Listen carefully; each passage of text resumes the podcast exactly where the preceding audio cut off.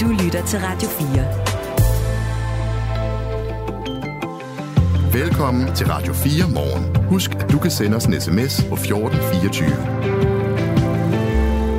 I nat faldt den militære hammer fra USA og Storbritanniens side efter længere tids terrorvirksomhed fra Houthi-bevægelsen i Yemen.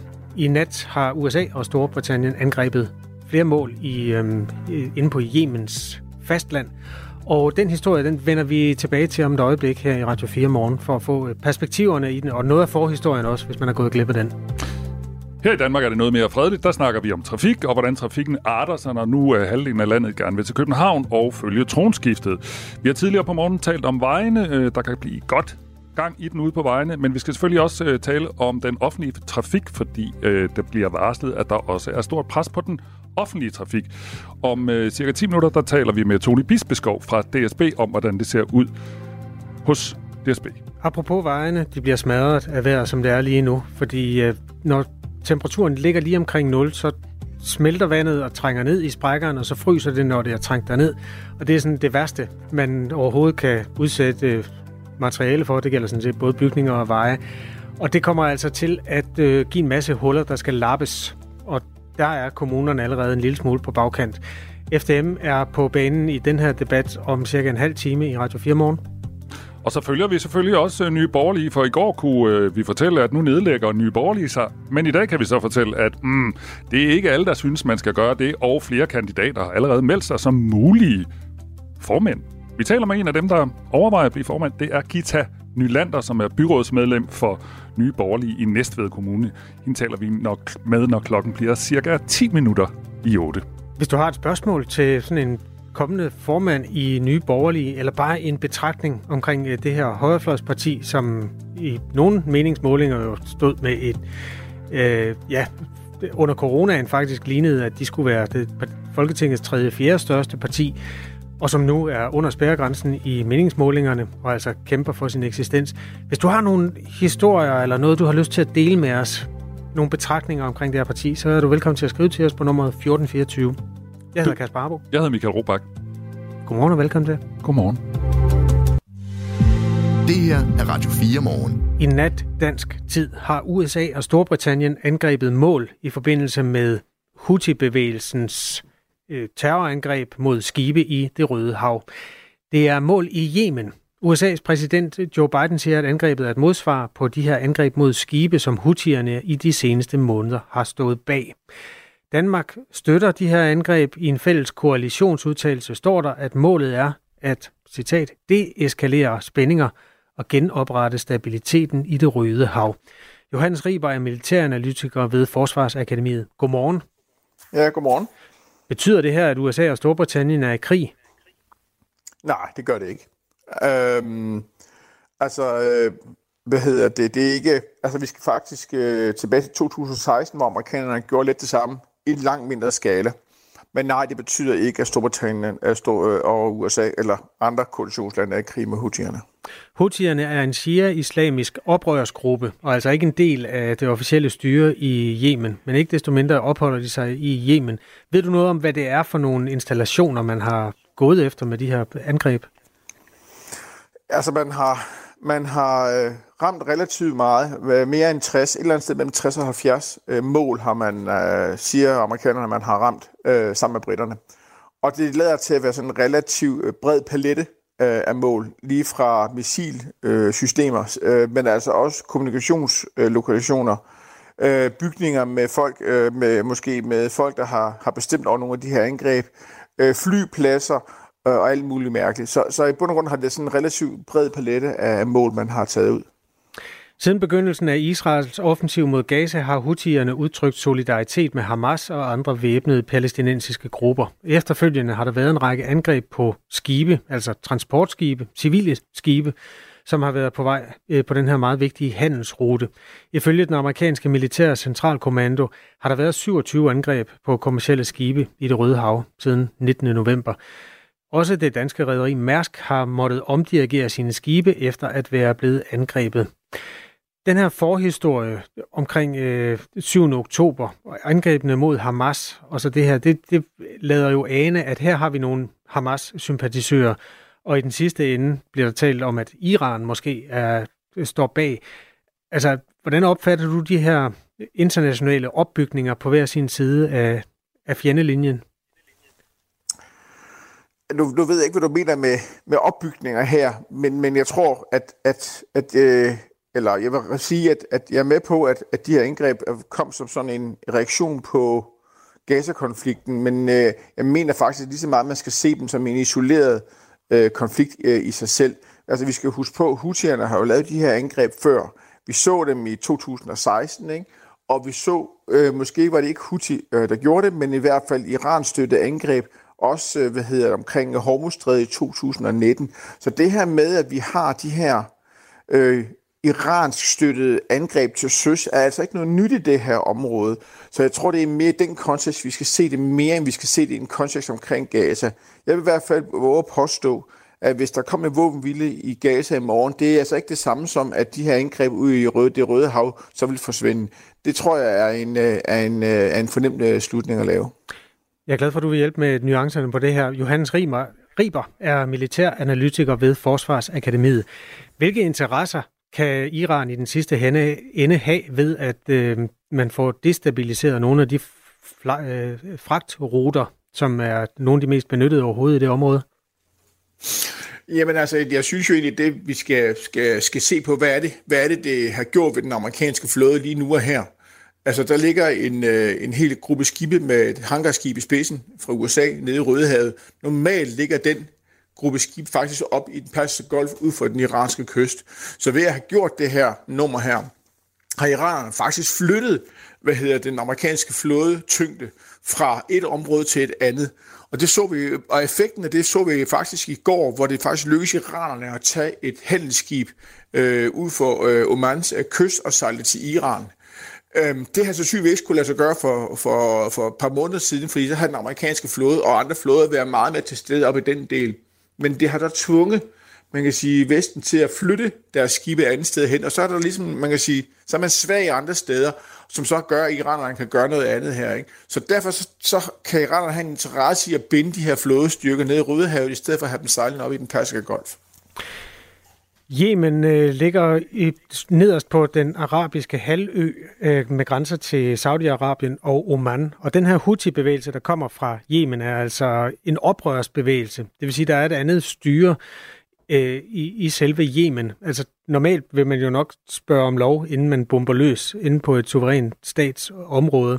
Har du noget billede af, hvad, hvordan man fra officiel side i, inde i Yemen tager imod det, at der pludselig falder bomber fra USA og Storbritannien?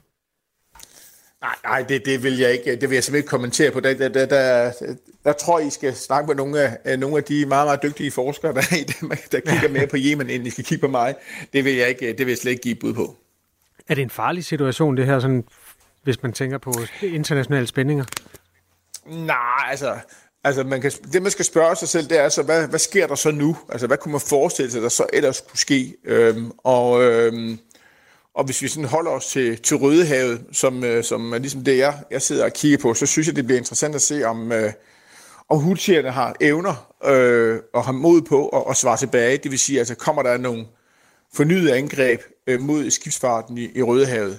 Øhm, og det vil jeg forvente, at hvis det er det, de ønsker at svare tilbage med, så skal det komme relativt hurtigt. Øhm, så, øh, så det er det, vi skal kigge efter. Og kommer der ikke noget inden for de næste du ved, par dage, jamen så er det nok fordi enten, at man kan sige, at Houthierne de er løbet tør for mod, ikke? eller også har de bedste kapaciteten til at gøre det, i hvert fald et stykke tid. Tak fordi du vil hjælpe os med at øh, forstå både noget af baggrunden og noget af det konkrete, der altså er sket og i Yemen i nat. Johannes Riber. Velkommen. Militæranalytiker ved Forsvarsakademiet. Og for uden USA, så er det altså Storbritannien, der spiller en stor rolle i de her angreb. Den side af sagen vender vi os mod, mod om cirka 10 minutter her i Radio 4 morgen. Lytter til Radio 4. Og så skal vi hjem til fredelige Danmark, fordi i dag og i morgen er der et gevaldigt pres på vejene mod København fra Jylland og Fyn på grund af den her store, store interesse for tronskiftet, som jo altså finder sted i København på søndag. Men der er også et stort pres på den offentlige trafik, og det gælder for eksempel togene på strækningerne ind mod København. Tony Bisbeskov er informationschef i DSB. Godmorgen. Ja, godmorgen.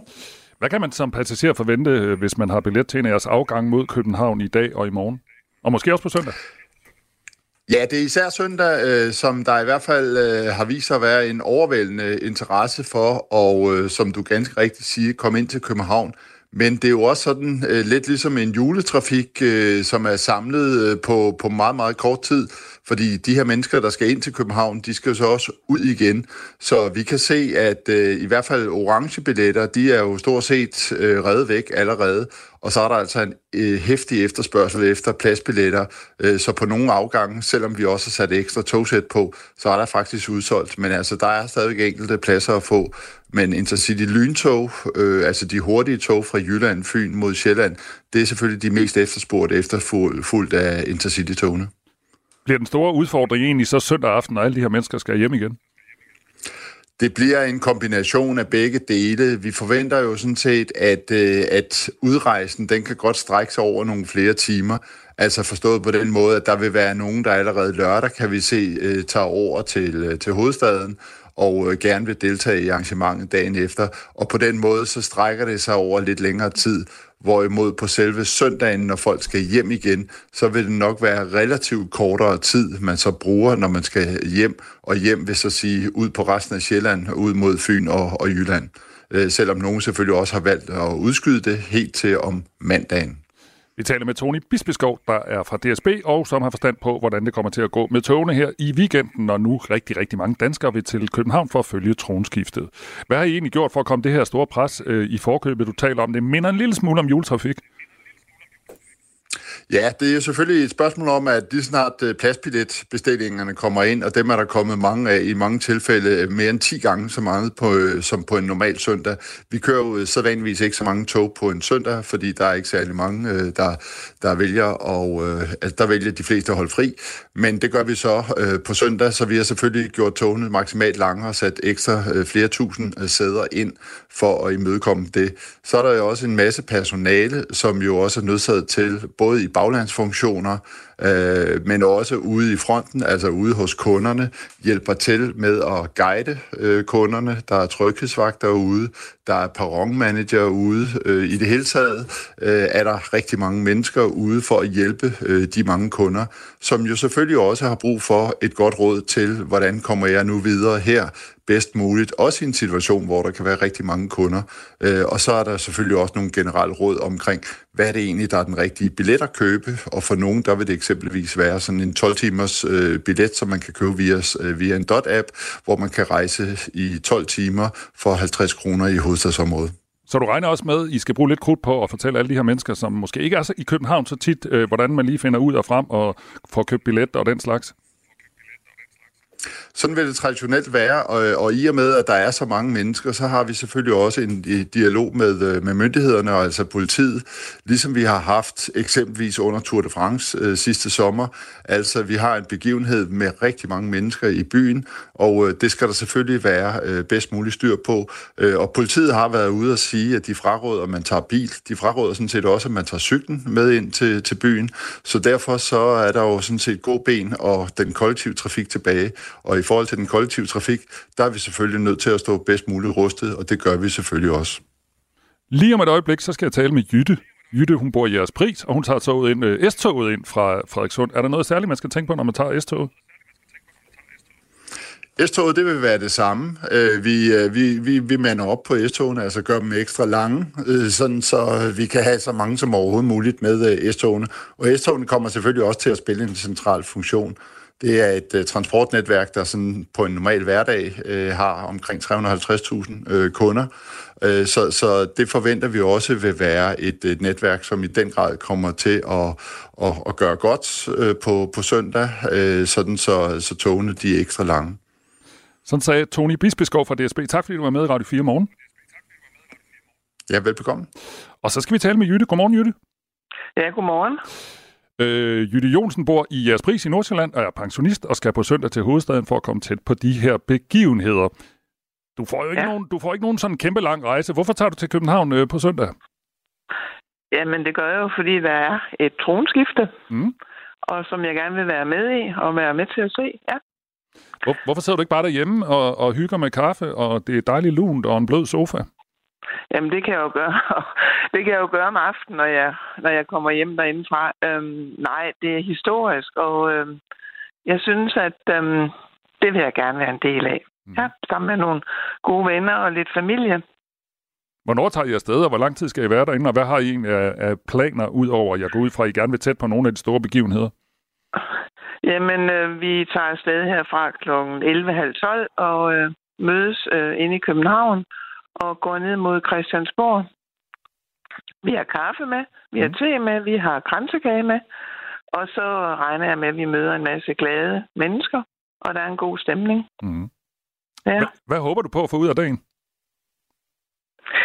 Jeg håber og øh, ja, jeg håber at mærke det der historiske vingesus, og øh, jeg håber at mærke lidt fællesskab, og øh, at vi får nogle gode snakker om, øh, mindes øh, nogle gode ting omkring dronningen, som, øh, som øh, jeg i hvert fald ved, dem jeg er sammen med, synes er en meget, meget dygtig kvinde, og øh, har gjort det rigtig, rigtig godt. Hun øh, er rigtig, rigtig god til at bede os om at tage vare på hinanden, på fremmede, på klimaet og hylder mangfoldighed. Og ja, det vil jeg rigtig gerne være med til at, at hylde hende for, og jeg vil også rigtig gerne være med til at hylde det nye kongepar. Du lyder som, Fordi... ret, du lyder som en ret stor Margrethe-fan. det er jeg også. Jeg er meget Margrethe-fan, ja. Så håber jeg også på, at jeg bliver øh, kongepar-fan. Vi, taler, ja. vi taler med Jytte Jonsen, som er pensionist og bor i Nordsjælland i jeres pris, og som altså på søndag tager ind for at følge det her. Hvad har du egentlig af forventninger til det nye kongepar? Fordi nu skal de jo tage over. Åh, oh, det ved jeg ikke, om jeg har ret mange forventninger. Enten at de skal have lov til at, og, øhm, at gøre det på deres måde, og de har jo en god støtte i dronningen bagved, og ja, der vil være så meget fokus på dem, at jeg, og jeg tænker, at de gør alt deres bedste. Mm. Ja. Nu nævnte du lige det der med, at du håber på, at du kan mærke fællesskabet. Hvad er det, hvad er det for en følelse, du går efter der? Det er folk, der smiler til hinanden, og folk, der behandler hinanden ordentligt og hjælper hinanden. Vi bliver jo rigtig mange mennesker i København, så der er sikkert meget brug for, at vi, at vi opfører os ordentligt. Synes du, og stille og roligt, ja. Synes du, vi har for tiden brug for den slags fællesskaber? Ja det, ja, det synes jeg altid, vi har, og det synes jeg altid, vi har haft, men jeg synes måske stadig, måske lige nu har vi rigtig meget brug for at også at have nogle gode oplevelser, fordi der er så mange bekymringer i vores uh, hverdag. Mm. Det kan der i hvert fald være omkring alt det, der sker rundt om, omkring os. Ja. Jeg håber, du får en dejlig dag. Ja, tak. I lige måde. Tak, fordi du var med her. Ja, det er Jørgen. Hej igen. Hej igen. Det var altså Jytte Jonsen, der er pensionist og bosat i jeres pris i Nordsjælland, og som altså på søndag skal til København for at hylde den kommende nye danske konge og dronning.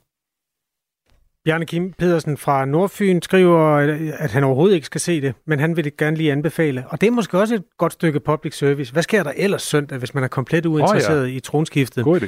Bjarne Kim Pedersen, han anbefaler Pussy Riot-udstillingen på Louisiana, altså den her aktivistgruppes udstilling på Louisiana i Humlebæk.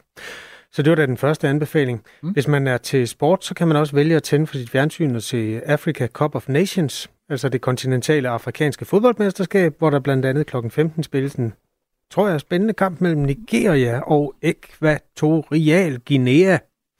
Hvis man mere er håndboldtypen, så er der også ved VM i håndbold. Jeg tror måske, øh, Dronning Margrethe har kigget i kampprogrammet, fordi Danmark spiller jo ikke søndag. Ah. Der er tænkt over det. Mm-hmm. Danmark møder Grækenland lørdag aften og holder fri søndag som håndboldnation betragtet. Men hvis man øh, ikke gider til kroning, så kan man sidde og se optag til Schweiz, Frankrig eller Rumænien, Spanien. Kampen er først om aftenen, godt nok. Så det er noget af det. I virkeligheden kunne vi måske også åbne postkassen for det, altså alternative beskæftigelsesmuligheder søndag. Hvis du har lagt mærke til noget i det stedlige øh, kulturprogram eller et eller andet, som du vil anbefale folk at bruge søndagen på i stedet for, så skal vi nok øh, give det videre. Hvis der sker et eller andet spændende søndag, så skriv det til os i et stykke sms. Nummeret herinde, det er 1424, ligesom det plejer. En af Spotak. Hjertelig velkommen til Portrætalbum. I Portrætalbum bruger Anders Bøtter musikken til at vise nye sider af sine gæster. Min fantasi matchede ligesom ikke verden rundt om mig. Det var meget sådan en lille cocoon af eventyr og alt muligt, men når man så gik ud i verden, så blev det bare så voldsomt. Jeg synes, at det er ekstremt passende, at det er på det her tidspunkt i dit liv, at du bliver ramt af bjørk. Lyt til Portrætalbum i dag kl. 17.05. Radio 4. Jeg havde det rigtig, rigtig svært med, at jeg var født som pige. Altså, jeg havde gik på en skole, hvor jeg fik lov til at hedde Thomas. Ikke så forudsigeligt. Et stort angreb er indledt mod Houthi-bevægelsen i Yemen, og det er jo altså USA i spidsen, og så Storbritannien også med. Ifølge amerikanske embedsmænd er det både fly, skibe og ubåde, der er involveret i de her angreb. Den britiske premierminister Rishi Sunak siger, Storbritannien vil altid stå op for en fri sejlads og en fri handel. Vi har derfor udført en begrænset, nødvendig og proportional handling i selvforsvar. Lad os tale om den britiske vinkel med dig, Morten Rønnelund. Godmorgen. Godmorgen, Kasper. Journalist, som følger britiske forhold for Radio 4. Hvilken rolle spiller Storbritannien i det her? Storbritannien spiller altid en øh, rolle sammen med USA på de her øh, sådan store spørgsmål, og har gjort det i årtier. Så naturligvis er Storbritannien med, øh, når, når, når de sammen med USA har interesser i området, og det er jo øh, interesser og alliancer og øh, gammel fjendskab og sådan noget, der går, der går mange år tilbage. Så naturligvis er Storbritannien nogle af de første, USA øh, ringer til, og så selvfølgelig siger Storbritannien ja.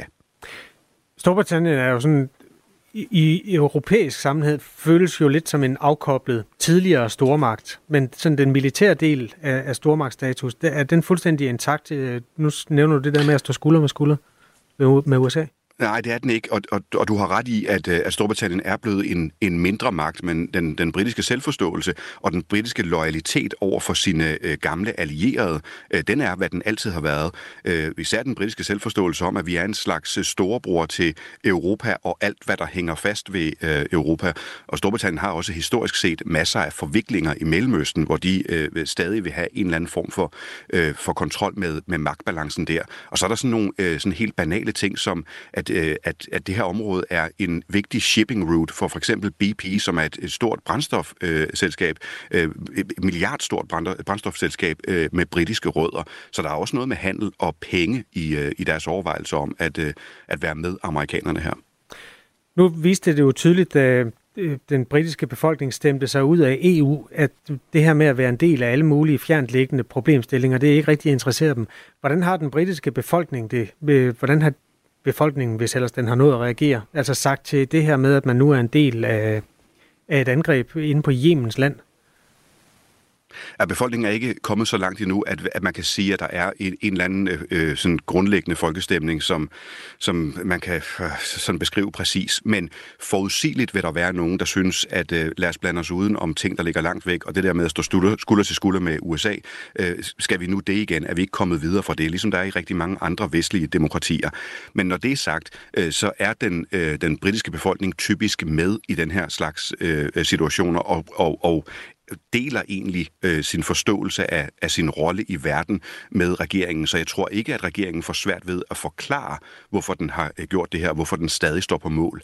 Og når, når, når britterne har, øh, har meldt sig ud af EU, så var det ikke fordi, de ikke synes, de skulle blande sig i verdensomspændende forhold. Det gør de gerne. Øh, det var mere for, at andre ikke skulle blande sig i deres forhold. Så det er der, øh, at man godt kan gå på, på to ben, koble sig ud, men stadig blande sig i ting.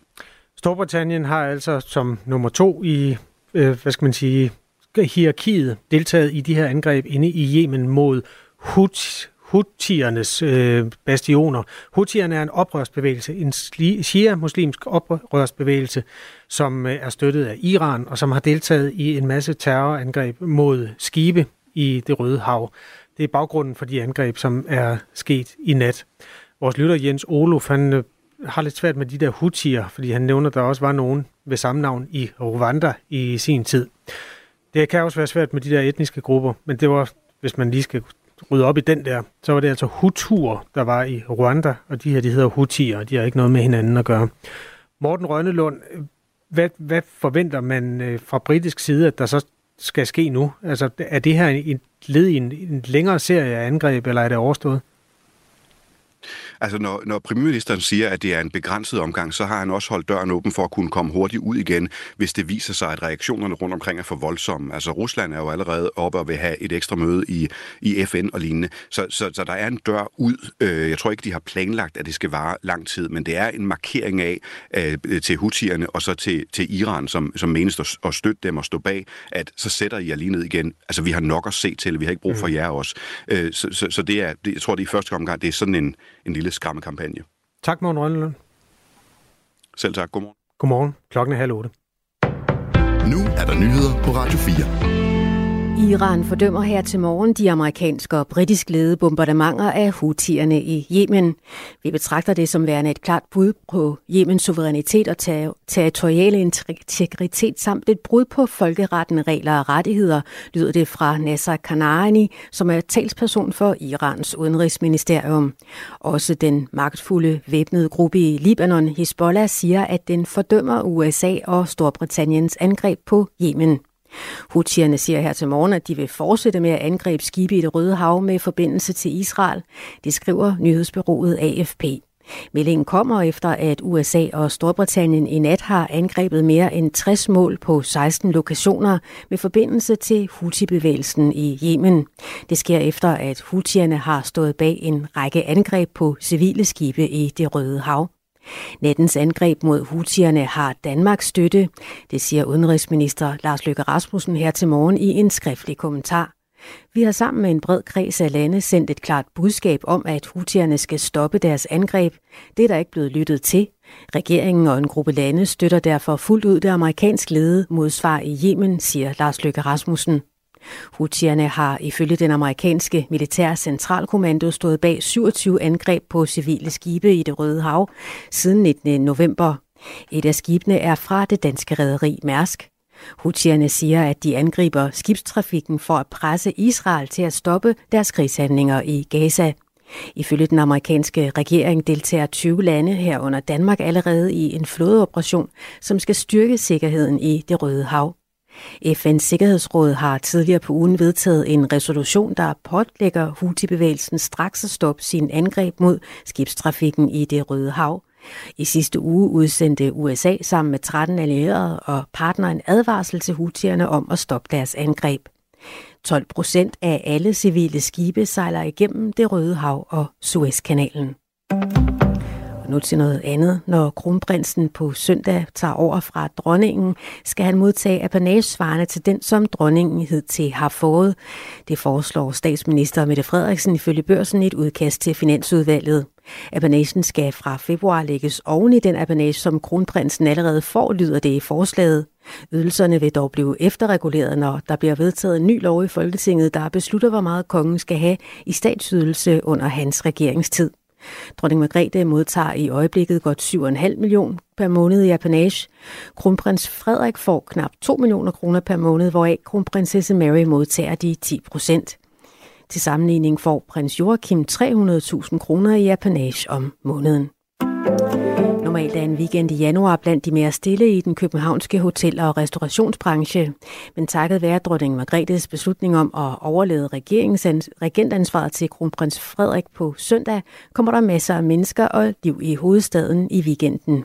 Det fortæller branchedirektør Lars Ramanelsen fra Dansk Erhverv. Du kan se, at vi får næsten fuld hus i København. Så kommer der i hvert fald på, alene på den ene overnatning lørdag til søndag til at være en ekstra indtægt i hotellerne på 10 millioner kroner. Dansk Erhverv vurderer, at tronskiftet og interessen for at følge det på nærmeste hold i alt vil generere mindst 25 millioner kroner i ekstra indtægter. Rimtog mange steder, og først på dagen kun lidt sol hister her, men især mod vest klart efterhånden op med nogen eller en del sol. Temperaturer mellem 2 graders frost og 2 graders varme, så der er stadig glat rundt omkring i landet, så pas på derude. Det var nyhederne her på Radio 4 med Angela Brink. Der er flere nyheder igen om en halv time.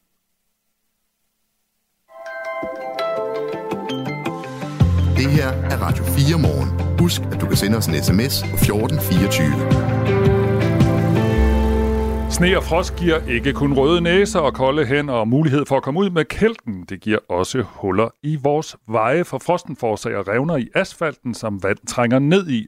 Og når vandet fryser, så udvider det sig og laver endnu større revner og huller i asfalten. De huller skal, vi, øh, skal selvfølgelig lappes, men ifølge bilejernes organisation FDM, så har landets kommuner et efterslæb på 4 milliarder kroner til netop at vedligeholde veje. Øh, organisationen frygter derfor, at det tal bare stiger, øh, ikke mindst på grund af det vejr, vi har lige nu. Dennis Lange er chefkonsulent hos FDM. Godmorgen. Godmorgen. Hvilke konsekvenser har det, at kommunerne er bagud med det, I siger er 4 milliarder kroner til at vedligeholde vejen? Ja, og bare for en god ordens skyld, det er asfaltindustriens opgørelse, der siger, at det er 4 milliarder fra, okay. fra 22, så det er, ikke, det er ikke et tal, vi har opfundet. Okay, tak for det, det der. Er, folk, med, der er væsentligt mere forstand på det, der rent faktisk har fundet ud af. Øh, jamen, man kan sige, det der er problemet, når, man, når kommunerne har et efterslæb øh, på vejvedligeholdelse, hvilket de jo har haft i rigtig mange år, det er, at vejene jo lige så stille står og forfalder. Øh, og samtidig ved vi også, at det er faktisk det er meget dyrere at reparere en vej, når det er for sent, end hvis man laver den rigtige vedligeholdelse løbende. Det er sådan lidt ligesom at, at, at tisse i bukserne, hvis man, hvis man udsætter tingene. Så derfor dels så øh, bliver vejene lige så stille værre, dels så bliver det også dyrere i den sidste ende for kommunerne, når man, når man ikke følger med, så at sige. Hvad er det værste, I har været vidne til? Kan du ikke lige prøve at lave nogle, nogle billeder i vores hoveder, hvor slemt det slår til? Jamen, jeg vil sige, jeg tror, at de fleste, der kører rundt øh, på kommunevejen rundt omkring i landet, øh, kender eksempler på, øh, på huller og ravner og øh, lignende, som øh, har måske endda til også været der i, i flere år, øh, som jo alt andet lige selvfølgelig giver nogle trafiksikkerhedsmæssige udfordringer. Det er jo klart, hvis der er huller i vejen, når man enten kører i det, eller for den sags skyld skal, hvad skal vi sige, kaste bilen uden om det, jamen så har det naturligvis en trafiksikkerhedsmæssig konsekvens. Mm. Men kommunerne, de er jo i en konstant hård prioritering af opgaver, altså der skal være penge til ældre og skoler og børn og alt muligt andet. Kan du ikke godt forstå, at de måske ikke prioriterer de her veje? Vi kan jo godt komme frem. Jamen, jeg, jeg, vi er jo også man godt klar over, at kommunerne er presset på økonomien, men, men der skal man bare som sagt huske på, at hvis man, hvis man skubber vejvedligeholdelsen foran sig, altså ikke laver den i tide, så bliver det dyrere i sidste ende at få, få lavet vejen, når den, om jeg så må sige, helt er faldet sammen. Øh, så det er rent faktisk dyrere at forsøge at, øh, at skære lidt ned på det i, i undervejs, i, i stedet for hvis man bare havde lavet den rette vedligeholdelse undervejs, så har man faktisk skulle bruge færre penge på det. Vi taler med Dennis Lange, der er chefkonsulent i FDM, og vi taler om huller i vejene. Ser det slemt ud, øh, Dennis Lange, alle steder i landet, eller er der nogle særlige sorte pletter, når vi taler om huller i veje? Øh, jeg kan ikke øh, lige sige, om der er en kommune, der er værre end andre. Der er sikkert, man kan sige, variationer hen over landet, men, men vores billede er, at det er et problem, der generelt for alle kommuner. Det er ikke fordi, der er, hvad lad os sige, halvdelen af kommunerne, der bare er fuldstændig med på, på deres vejvedligehold. Det er et helt generelt billede, at kommunerne har et efterslæb på den her konto. Efteråret og den første halvdel af vinteren har været særdeles våd og efterladt masser af vand på vejene, og siden onsdag den 3. januar har store dele af landet været dækket af sne, øh, og vi har også oplevet frostgrader ned til minus 18 grader, og den slags vejr giver altså flere huller og flere udfordringer. Og lige nu der taler jeg med Dennis Lange, der er chefkonsulent i FDM. Hvad, hvad frygter du egentlig øh, bliver konsekvensen af al den sne og frost, vi har oplevet de seneste dage? Jamen, der er jo ingen tvivl om, at også den her vinter jo øh, kommer til at, at betyde nogle, nogle skader på, øh, på, øh, på vejene og på asfalten, og nu øh, øh, han er sagt, vinteren er slut. Øh, og det er jo klart, at det øh, har vi jo selvfølgelig en forventning om, at kommunerne også sørger for at få repareret de skader, der måtte være, være kommet øh, hurtigst muligt. Øh, men det er jo klart, når vi kigger på, man kan sige erfaring og kigger på det efterslæb, der er, øh, så kan vi jo selvfølgelig godt være, være bange for, at det ikke er alle steder, man får lavet de nødvendige reparationer. Øh, og det er jo naturligvis ikke godt nok. Tak skal du have, Dennis Lange. Det var så lidt. Søren Vindel er by- og kulturrådmand i Odense Kommune, valgt for de konservative. Godmorgen. Godmorgen. Hvordan ser vejen ud i Odense? Jamen, øh, vores standard, tror jeg, ligner mange andre byer. Altså, vi har jo forskellige vejkategorier, øh, alt efter om det er et lille lukket vinge, vi er nede i, eller det er de store øh, centrale veje, ringveje osv., som, som vi skal passe på. Og jeg tror, vores standard ligner rigtig mange andre kommuner. Vi, vi ønsker, at vi havde flere penge til at kunne gøre det bedre, men vi lever også i en virkelighed, som selv siger, hvor der skal prioriteres til, til børn og til ældre og til, til borgere med handicap, så, så det er også der, hvor asfalten altid er en kamp med alt muligt andet. Mm. Men du vedkender egentlig, at, eller du erkender, at I også har et problem i Odense? Vi har i hvert fald efterslæb, øh, det tal på 4 milliarder. Jeg, jeg ved ikke, hvor stort det er i Odense, men, men vi skal jo huske på, at der er jo der er bundet rigtig mange værdier i vores veje. Der ligger faktisk veje rundt i, i landet for, for milliarder af kroner, og det er jo ligesom med, med tænderne. Hvis man ikke går til tandlægen i gang mellem at få dem ordnet øh, og, og lukket hullerne der, øh, så kan det blive rigtig dyrt i sidste ende. Og det kan jeg også frygte, at det gør lige pludselig i vores øh, kommuner, hvis vi ikke sørger for at få, få øh, de værste ting lappet. Og det vil sige, der, der er Odense så stor en kommune, så, så, så det har vi styr på. Men jeg kan godt forstå mindre kommuner, hvor man, man kan have borgere, som øh, lige pludselig skal have specialhjælp, altså der kan koste millioner af kroner, øh, som så er nødt til at prioritere det, og der kan vejområdet godt være de steder, man tager det fra. Vil det så sige, bare lige for at forstå dig rigtigt, Søren Vittel, at du siger, altså, på de, sådan, altså I har rimelig styr på, på de store veje, men der er også steder, hvor I burde øh, have, have mere styr på det? Altså, jeg synes ikke, vi, vi har steder med store huller, hvor, hvor tingene ikke bliver lavet. Vi, vi, vi har et ret godt vejtilsyn, og rundt også nu her efter øh, den første periode med sne i, i øh, december, og, og inspicere, hvor det er, og få sat gang i processer med entreprenører i at få det, få det lappet. Øh, vi har faktisk også appelleret til borgerne i at hjælpe os med at se det, hvis der er nogle steder, vi ikke kan se det, og ikke har, har opdaget det. Øh, så, så jeg synes, vi er rimelig godt med i Odense, men, men man kan altid finde eksempler, og, og vi gør det bedre. Jeg er næsten sikker på, at nogle af vores lytter vil skrive ind til os på 1424 og fortælle om et eller andet sted, hvor der sikkert er et hul i Odense Kommune. Det, det tror jeg, du kan finde mange af, ja. ja. Men hvorfor lapper dem så ikke bare? Ja, vi er i gang, og vi har også et budget til at, til huller. Øh, der er jo også det her med, at, at det er jo kommunens folk, der, øh, det er jo kommunens folk, der går ud og gør det. Det er jo entreprenører, og når man så lige pludselig øh, har huller overalt i alle kommuner, jamen, så får de også travlt. Så hvis vi lige skal summere, så siger du, der er nogenlunde styr på det i Odense. Jeg er, er rimelig tilfreds, lad mig sige sådan. Jeg synes altid, det kan blive bedre, øh, og jeg synes også, der er nogle steder, hvor vi godt kunne tænke os et nyt slidlag, for eksempel. En ting er at lappe et hul, en anden ting det er, når en vejbane skal have et nyt slidlag. Øh, det, det er jo dyrt, øh, og asfalt er dyrt, øh, og man skal lige huske på, at dem, der har lavet opgørelsen, det er jo også dem, der producerer asfalten, så det er jo også sådan lidt... Øh, de vil også gerne promovere og få solgt noget mere asfalt. Vi er også nødt til at se på, hvad har vi af penge i kassen, øh, og hvad skal de bruges til? Og kan den tage et år mere, jamen så er det ligesom derhjemme en gang imellem. Skal vi lade rækværket stå et år mere, eller skal vi skifte nu, fordi det kunne være kønt? Øh, hvad, hvad mister det funktionen, eller, eller hvad sker der? Det er en benhård prioritering rundt i landets øh, kommuner, øh, fordi der er rigtig meget, vi skal bruge penge til hele tiden. Sådan sagde Søren Vittel, der er by- og kulturrådmand i Odense Valg for de konservative. Tak fordi du var med i Radio 4. Selv tak. Radio 4. Ikke så forudsigeligt. Vi har fået en række bud på andre ting, man kan foretage sig søndag, hvis man ikke er super interesseret i det royale store skifte, som kommer til at udspille sig i København.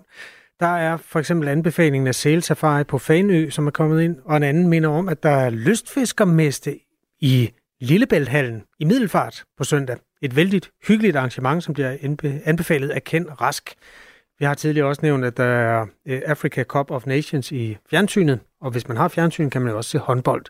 Og for at det ikke skal være løgn, så er der faktisk en helt tredje ting, øh, et udbud på sportens store scene, nemlig at øh, tre danskere i weekenden træder ind på de blå baner i Melbourne i Australien.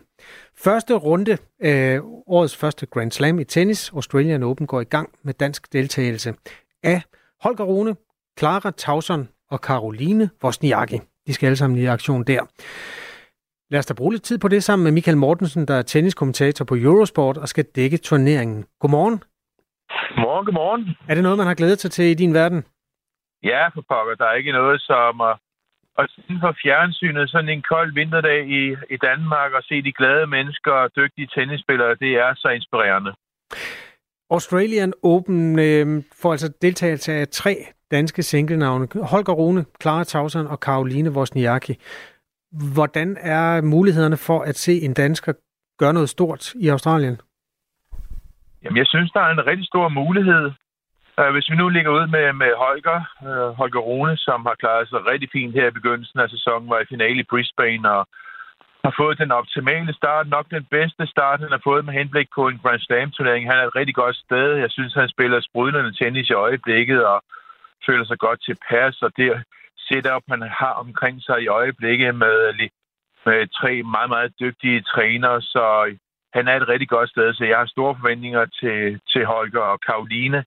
At vi ved, hvad Karoline hun er kapabel til. Vandt Australian Open i 2018, og jeg synes også, hun har, hun har fået sådan en rimelig fornuftig lodtrækning. Møder en, som hun kender stiles godt.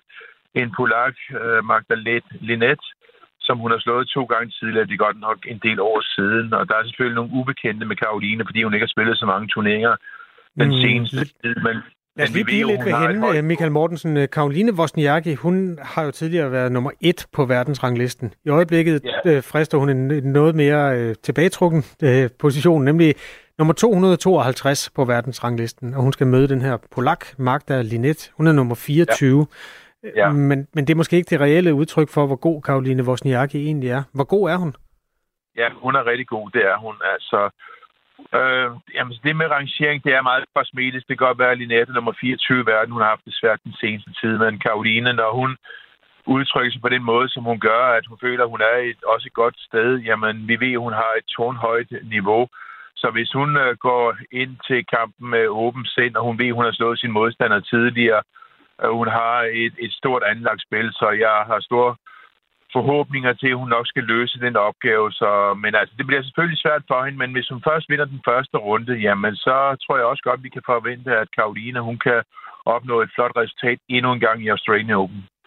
Vi har talt nu om Karoline Wozniacki, altså også det største danske tennisnavn i nyere tid, og så måske det eksisterende øh, største tennisnavn, Holger Rune. Han er nummer 8 på mændenes verdensrangliste, skal møde ja. en japaner, han er nummer 58.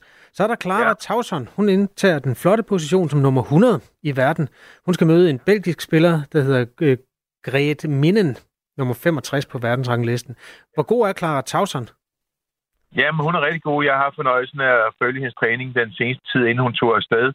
Uh, hun er et rigtig godt sted, og Lars Christensen, den tidligere træner, Holger ind over igen, og hun har også spillet en, en del kampe her med henblik på Australian Open klarer klaret sig rigtig pænt.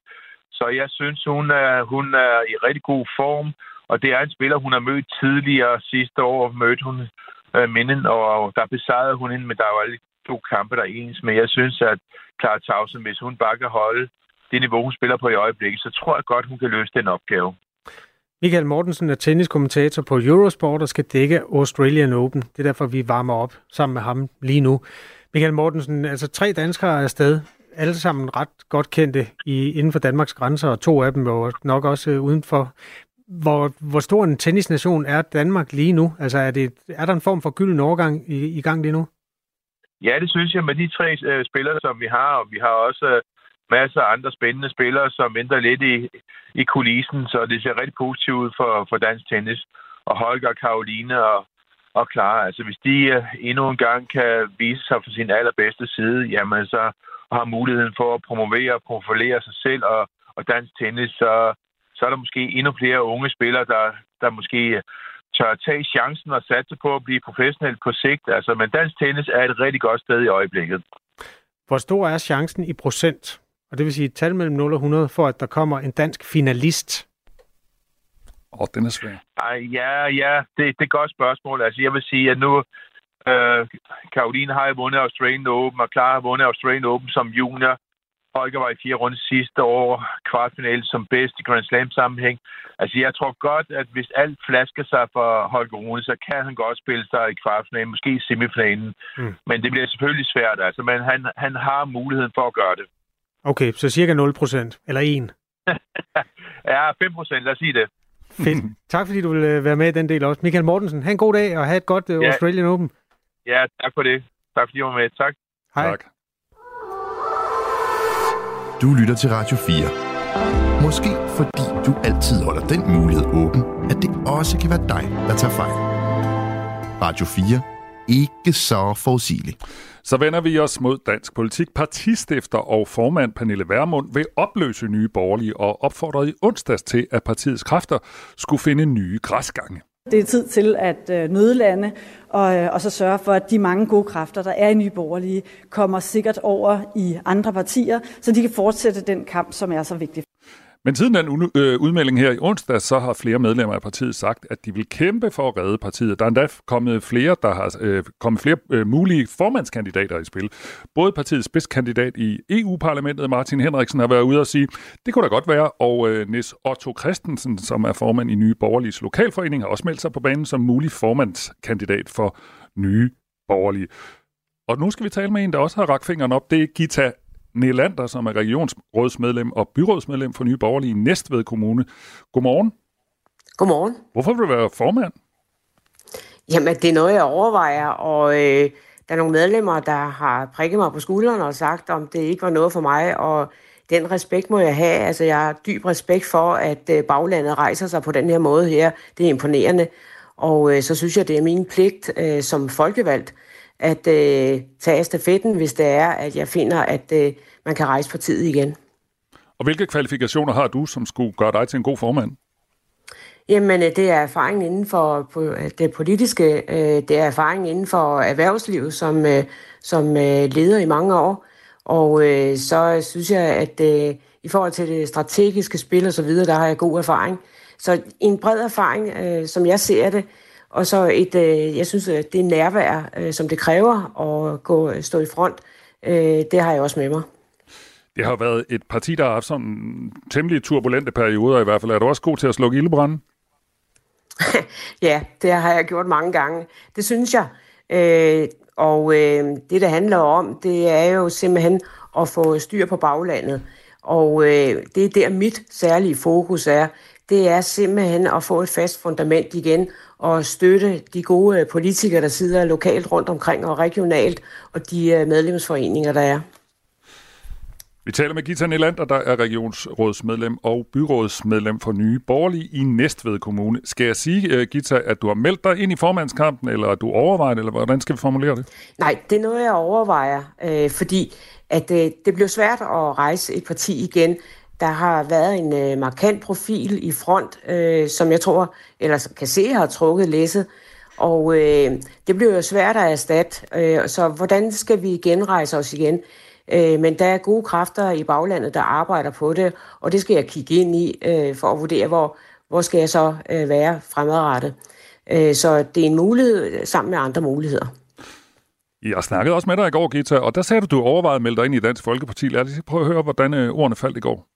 Ja. Altså, man tager jo den, der, der ligner det mest i hvert fald, og så må man jo snakke med dem om, om, øh, om man kan blive ved med at føre sammen politik. Nu kom jeg fra Dansk Folkeparti, inden jeg gik over i Nye Borgerlige.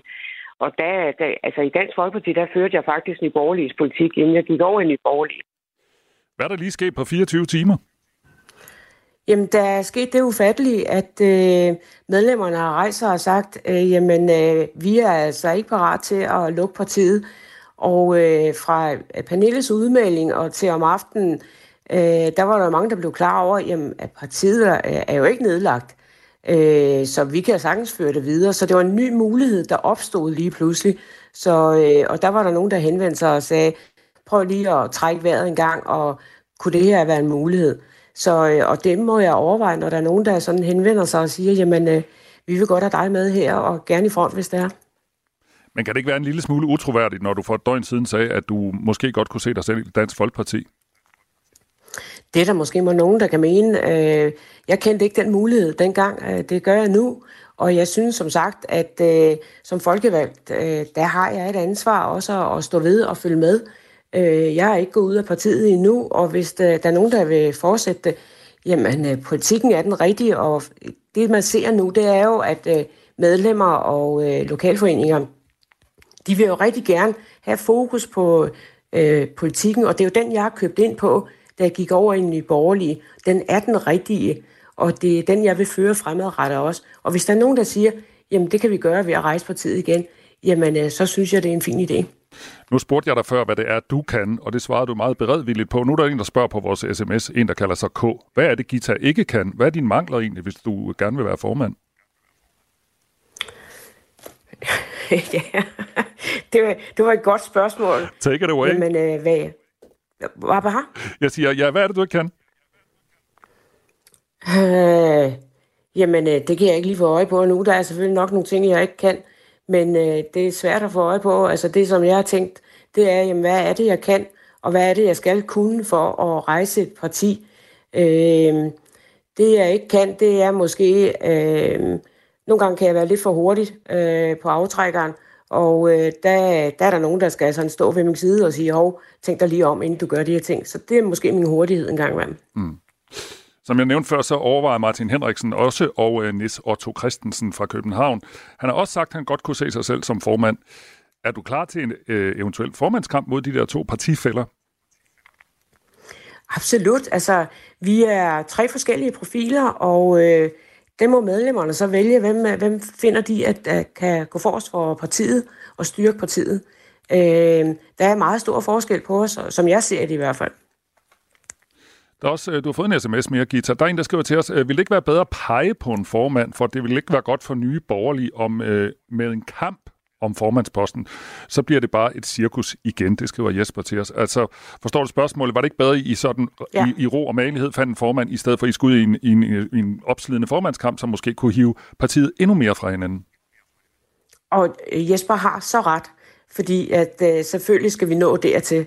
Øh, det er også, også mit ønske. Altså, Øh, når vi nu øh, får samlet stumperne og øh, hører baglandet, hvad de siger, jamen så synes jeg da også, at vi skal sætte os ned og sige, jamen hvem er så den bedste mand kvinde til det her job her? Så Jesper har virkelig ret. Altså, det skal ikke være sådan en, en grim kamp, som vi har set tidligere. Øh, så det, det finder jeg helt rigtigt.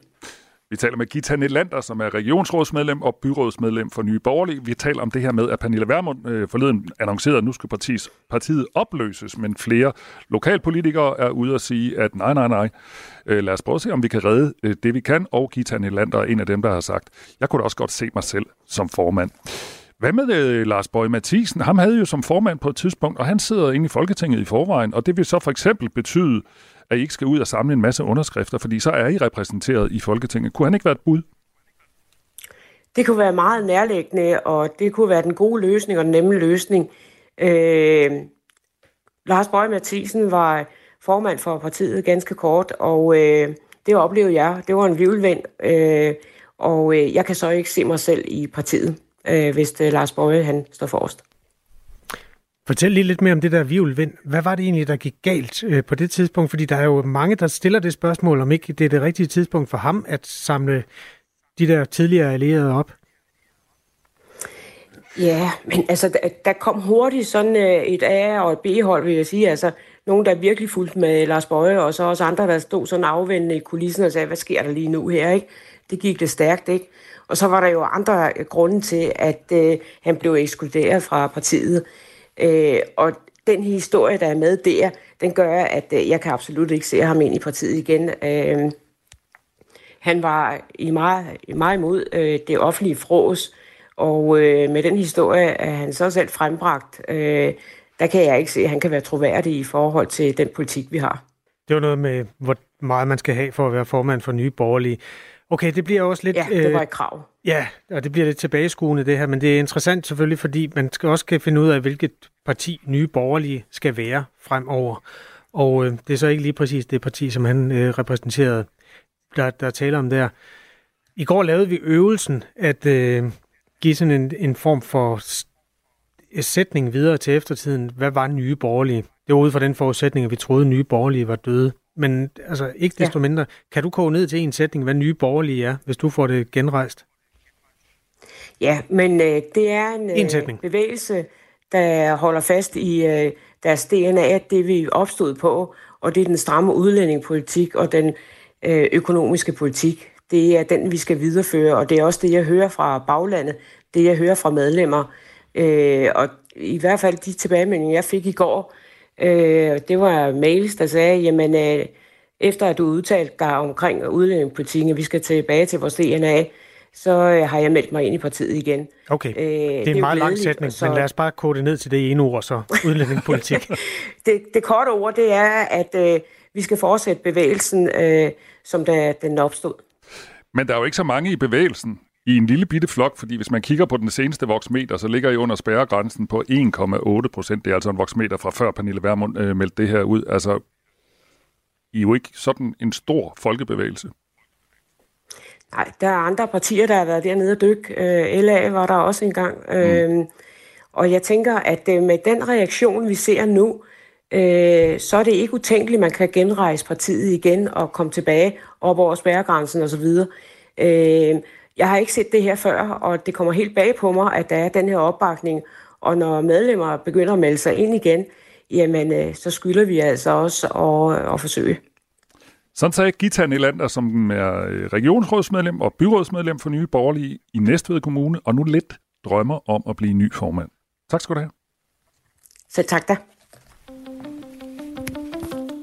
Det her er Radio 4 morgen. Husk, at du kan sende os en sms 1424. Et stort jordskred ved en virksomhed, der renser forurenet jord syd for Randers, øh, fortæller nu om endnu et øh, problem.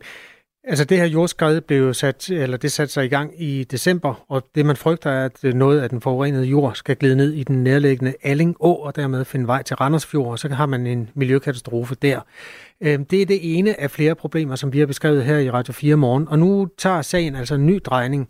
Nye jordprøver viser, at der er fundet et meget forhøjet indhold af tunge oliearter i den aller sydligste del af det her område, og dermed den sydlige del af den jord, der er i bevægelse. Det har Randers Kommune selv skrevet på sin hjemmeside. Enkelte jordprøver har vist øh, indhold af forurenet jord, som ikke må være i området. Nordic Waste øh, har vi fået en kommentar fra, som vi går til på den anden side af nyhederne. Og der skal vi også tale med kommunaldirektøren i Randers Kommune, Jesper Kås Schmidt. Så er der også et par af jer lytter, der har skrevet til os. Ved I slet ikke, at Danmark har spillet håndbold? Og det ved vi nemlig godt, fordi Danmark spillede i går mod Tjekkiet, og Danmark vandt flot 23-14, og vi arbejder også på at få en historie om håndbold til jer. Nu klok... Vil du sige det? Ja, den er 8. Du har lyttet til en podcast fra Radio 4. Find flere episoder i vores app, eller der, hvor du lytter til podcast. Radio 4. Ikke så forudsigeligt.